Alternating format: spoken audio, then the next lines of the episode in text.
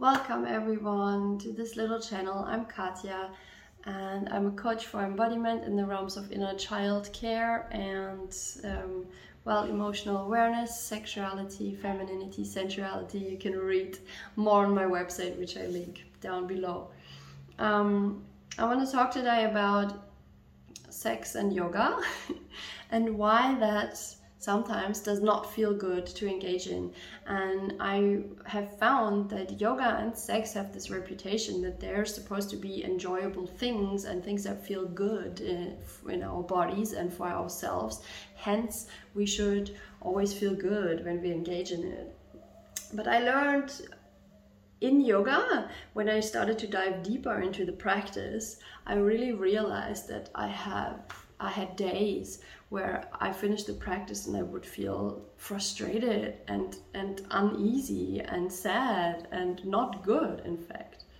And it was very similar with sex when I started to explore conscious sexuality more and becoming more aware of my body, of my womb space, of my yoni, of the energetics that flow into the experience. I I started realizing it does not always feel good and just pleasurable, but rather uh, it goes through total waves of experience where there's good moments, even within the set, like within the same sex setting.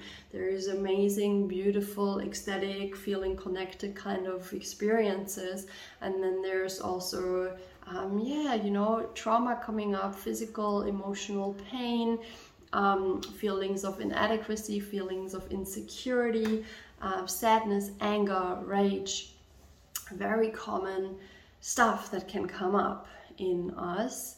And why that is, is because I have observed and I believe is one of the reasons. And I, by the way, invite you, those who are watching, to also share your perspectives in the comments. Um, so my experience is that it comes up because in yoga as well as in sex we get really intimate. We get really intimate with ourselves uh, and in sex with another person but even like through the other person we become more and we we get confronted with ourselves right? Other person is a mirror for ourselves. So this can feel really intense and unpleasant because we frankly live in a society that suppresses or does not support our authentic, free, joyful, curious, playful, childlike, easeful expression. Our society is very profit driven. I'm from Germany, so there's a lot of focus on being well behaved, on not stepping too much out of the norm these kinds of every society has a little bit their different things but usually it's not like um, we don't really have the space to express ourselves in curiosity and freedom and with our emotions and how we feel and what we think uh, and and in, in our honesty. So there is usually this trimming down of our human authenticity from very young onwards. For, for the most of us it is changing of course nowadays. Um, but this trimming down and kind of suppression, not kind of, it is a suppression of our authentic, true human self and soul nature, in fact. This suppression leads to us carrying a lot of unconscious stuff with us. And when we become intimate with ourselves, in English, you guys say it pretty nicely intimacy. You can also say into me, see, it's pretty nice um, way of putting it. We start looking deeper into ourselves or we are being seen more deeply by another person. And when we feel like another person is more deeply looking at ourselves or is more close to us or we ourselves do that by being on the yoga mat we can start feeling uncomfortable because the deeper layers of our human experience are usually if we have not deeply looked at them but even i think if we deeply look at them they're still they continue to arise. And there is patterns of yeah feeling unfree feeling ugly feeling um, insecure feeling like we can or could not express ourselves to the fullness of our soul's desire. And so they can come up feelings of stuckness of oh i want to feel so free. Like in yoga for example i want to feel flexible i want to feel strong i want to feel so free and it's feeling really tense.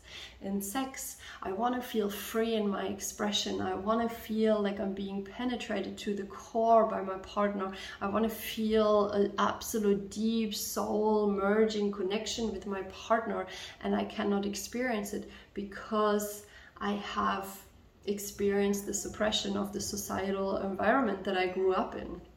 So, sex and yoga tend to confront us with this.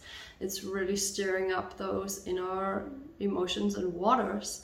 And we can use that, though, as a very fantastic opportunity to get to know ourselves more deeply and to use this as a psychoanalysis and eventually to become more deeply self compassionate and uh, gradually experience more profound felt sense experiences of true self love. Because to me, self love is not necessarily something I can do, it is something that I experience or that I even am at the core. Love is the core.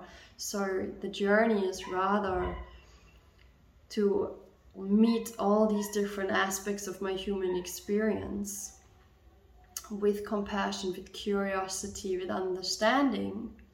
And by that, we can gradually become more, more soft, more gentle, more clear about our internal world. Because as long as we're suppressing and denying and rejecting and saying, I only want to feel like this, I don't want to feel like that, we are selecting and we are very conditionally loving ourselves.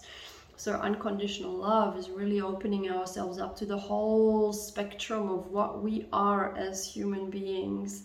And it is a messy experience, but it is also can be so precious and can be so beautiful if we continuously practice to meet ourselves and what we experience with kindness, compassion, curiosity, and and yeah eventually love but to me to me love happens as a byproduct. Love just then occurs spontaneously if i meet challenges with openness with curiosity with the desire to be to to be more with the desire to really grow from it. This is what, what I wanted to share. Let me just check my notes. I, I took some notes actually. Yeah, yeah, that's that's all I said. Yeah, intimacy. Intimacy just tends to bring up these deeper inner parts of ourselves and those, you know, um, to me the unconscious is our purity our the love that we are our genius our like all these good things that is our unconscious as as well as the pain and the terror and the anger and the rage and the sadness and all these things. It's both living in the unconscious. And intimacy on the yoga mat as well as in the bedroom tends to bring that up so now there's of course other ways we can be intimate with ourselves or other things that we can do that are supposedly should supposedly make us feel good. Uh, that could be like taking a nice bath. Actually a great thing you know or, or like hanging out with with um, with kind and caring people. These are some pretty nice examples from my experience as well. If i take a nice bath or if i go to a place where there's really kind and nice people but i feel like shit it's to me i see it as a reflection that i'm actually in circumstances that are actually quite nourishing but i don't feel it fully i cannot really fully let it in because there is insecurity there's a there's like a um, a blockage towards really opening up and receiving the goodness that is being offered to me by life. So, this is ways that we can look at this, seeing these supposedly good outside circumstances or things that we do as reflections and those who practice yoga for for a longer time probably see it like that as well. We see that as a reflection as a as a really like mental physical emotional mirror.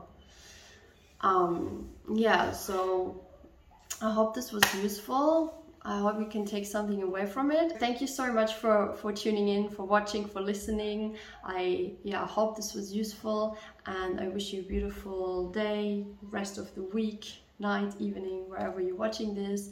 Um, please leave a comment if you have something to say, something respectful to say, please. um, you can also give this video a thumbs up. I'd be grateful for that. And if you subscribe, if you want to hear more from what I share, uh, this helps this little channel grow. So thank you. And yeah, speak to you through this camera again soon. Bye bye.